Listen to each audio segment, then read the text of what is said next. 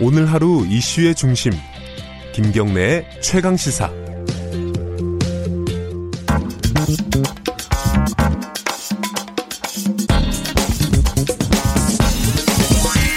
뉴스의 재발견. 뉴스 속 숨어있는 이면을 뒤집어보고 되짚어보는 뉴스의 재발견. 의제와 전략그룹 더모아의 윤태곤 정치분석실장 어제부터 함께하고 있습니다. 안녕하세요. 네, 안녕하세요. 오늘은 어, 홍카콜라 알릴레오 논란. 뭐 요거, 예. 요거부터 좀 예. 해볼까요?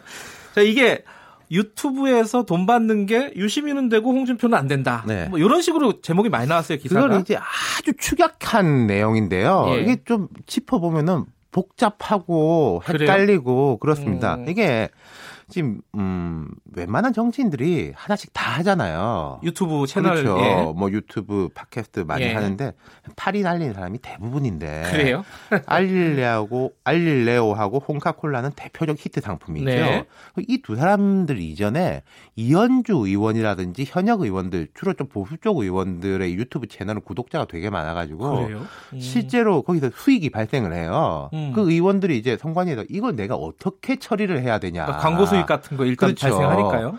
선관위에서는 이런 건 이제 초유의 사태였기 때문에 선관위에 고민이 많았다가 네. 얼마 전에 이제 정치자금법상 소셜미디어 수익 활동 가이드라인 공문 이라는 것을 이제 국회의원들 뭐 그다음 유튜브 채널을 운영하는 좀 정치 관련 쪽 업체들한테 네. 일괄적으로 발송을 했고 그 내용이 어저께 이제 나온 거예요. 예. 자, 그러면은, 어, 성관이가 유시민은 되고 홍준표는 안 된다. 이렇게 얘기한 논리의 근거는 뭔가요? 자, 이런 겁니다. 선관위 공문의 핵심적인 내용이 몇 가지가 있는데 일단 네. 사람을 음, 몇 가지로 나눕니다. 국회의원, 예. 국회의원이 아닌 정치인, 예. 그다음에 정치인이 아닌 자. 아, 예. 이렇게 세 가지 부류가 되는 거죠. 네. 그럼 이제 국회의원 그다음에 홍준표 전 대표 같은 경우에는 국회의원이 아닌 정치인으로 분류하고 정치인이다, 홍준표는. 유시민 이사장이죠. 유시민 이사장은 정치인이 아닌 자로 분류를 한 거예요. 거기서부터 좀 헷갈리긴 네, 여기서부터 하네요. 이제 헷갈리는데 사실 우리가 국회의원과 국회의원이 아닌 건 구별이 쉬운데 네. 정치인과 정치인이 아닌 자에 대해 가지고는 구분이 좀 애매한 면이 있죠. 네. 자, 그건 이야기 좀 뒤에 하기로 하고 그 예. 앞에 이제 세 가지 부류로 나누면은 예. 그다음 수익 구조를 또 보면요. 유튜브를 기준으로 했을 때 첫 번째 애드센스라는 게 있습니다. 그게 뭐죠? 광고료 개념인데 음. 구독자 수에 비례해 가지고 그냥 이제 구글에서 돈을 쏘아주는 거예요. 네. 이거 여기는 이제 10만 명이 봤으니까 얼마, 예. 20만 명이 봤으니까 얼마. 네. 그러니까 이게 주체적으로 소비자들이 그 광고료에 많이 보면은 광고료에 도움이 되지만은 뭐 예를 들어서 그렇지 않습니까? 내가 최강 시사를 열심히 듣는다고 해가지고 약간은 도움이 되겠지만은 다른 광고를 붙는데 직접적으로 예. 뭐 도움을 줄 수는 없잖아요. 그게 있고 그 다음에는 이제 PPL. 뭐 아. 어떤 물건을 이렇게 들이, 들어가고 뭐 이런 예. 것이 있죠. 소개를 하는 거. 예. 그다음 세 번째가 이제 슈퍼챗이라고 해가지고 바로바로 후원금을 쏘아주는 거예요. 예전에 그게 뭐 아프리카 TV 별풍선, 별풍선 이제 예. 그런 개념이죠. 자 이제 돈이 들어오는 게 그렇게 세 가지가 나뉩니다. 예. 그럼 국회의원의 경우에는 어떻게 되느냐? 자기 정치 자금을 써가지고 영상 제작을 하는 경우에는 아무것도 안 돼요. 광고도 못 붙이고. 광고도 못 예. 받는다. 어. 그거는 이제 사실은 유튜브 좋은 일 시키는 거죠. 그렇죠. 광고도 못 받고 후원도 못 받고. 네. 그런데 정치 자금이 아니라 내 개인 돈을 써가지고 제작을 한다. 네. 그때는 광고는 받을 수 있어요. 아하. 하지만 후원은 못 받습니다.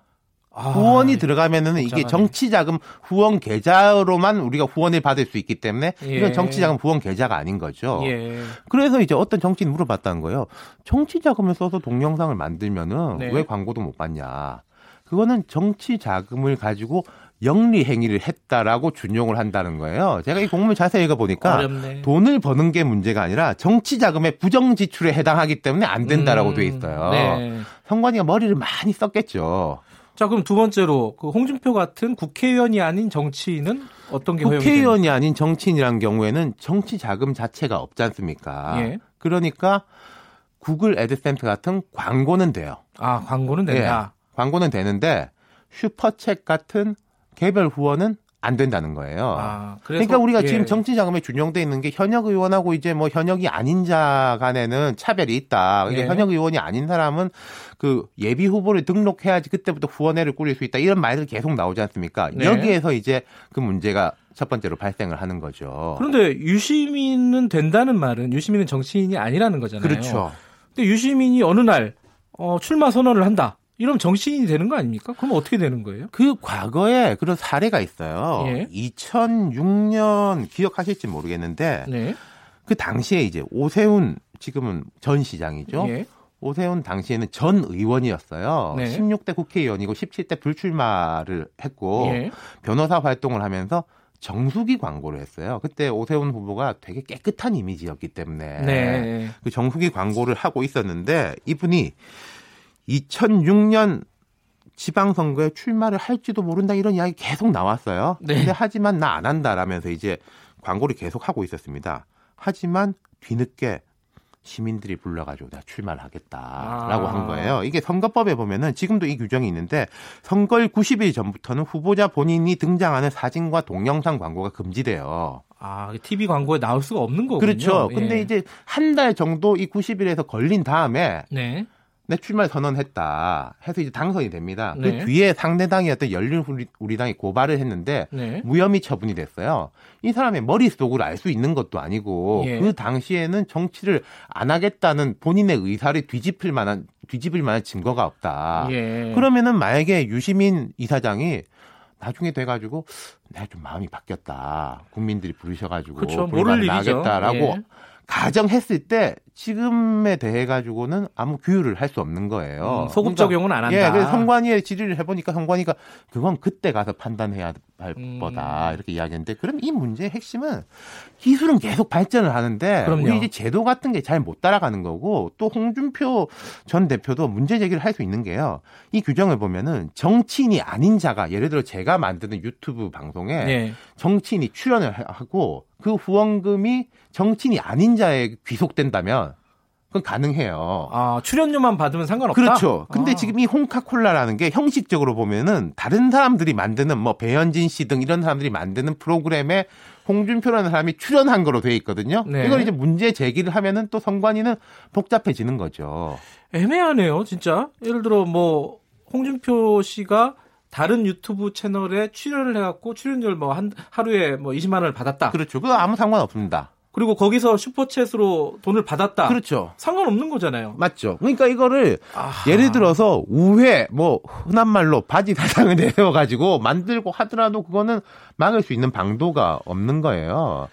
지금 우리나라 선거법이요.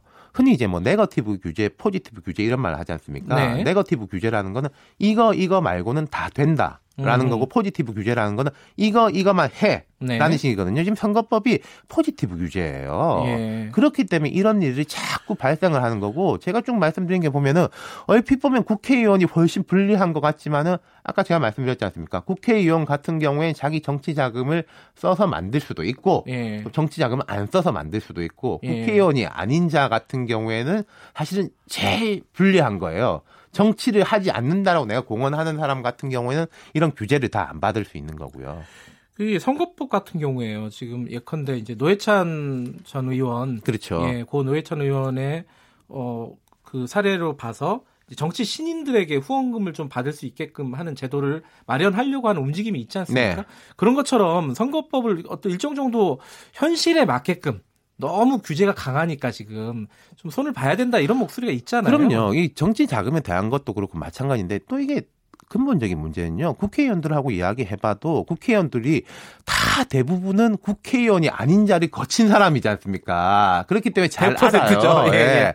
이런 사항을 예. 선거법 문제가 있다 고치자라고 하는데 이게 현역과 비현역과 뭐 그다음에 워낙 이해관계가 복잡하니까 문제는 선관위의 힘만 자꾸 커지는 거예요. 음. 어, 잘 모르겠으면 선관위로 들고 가자. 다른 사항들 같은 경우에도 정치적으로 풀 수 있는 게 싸우다가 보면은 법원에 들고 가고 검찰에 들고 가고 여기서 네. 우리가 뭐 해결해 보자 이러지 않습니까? 정치로 해결할 문제를. 근데 선거법의 기본적인 것은 선관위가 어떻게 해석을 하느냐가 아니라 입법부에서 선거법을 어떻게 개정하느냐의 네. 문제인 거죠. 그 예전에 막걸리 선거 때 그렇죠. 그때 때문에 이제 규제가 강한 어떤 법을 만든 것 네. 같은데 지금 뭐 명함 하나 나눠주는 거 뭐 이렇게 허리에 차는 뭐 이런 이런 거 있잖아요. 예. 어깨에 차는 거 이런 거 일일이 다 규제하는 선거법이 지금도 유효한가 좀 그러니까 의심스러워요. 흔히 우리가 이야기하는 게 입은 풀고 돈은 막자 이런 이야기를 많이 하고 미국 네. 영화 같은 거 보시면요 자기 집 마당에다가 깃발이 세워놔요 나는 음. 공화당 민주당 아하. 이런 식으로 예. 대선 지지한 사람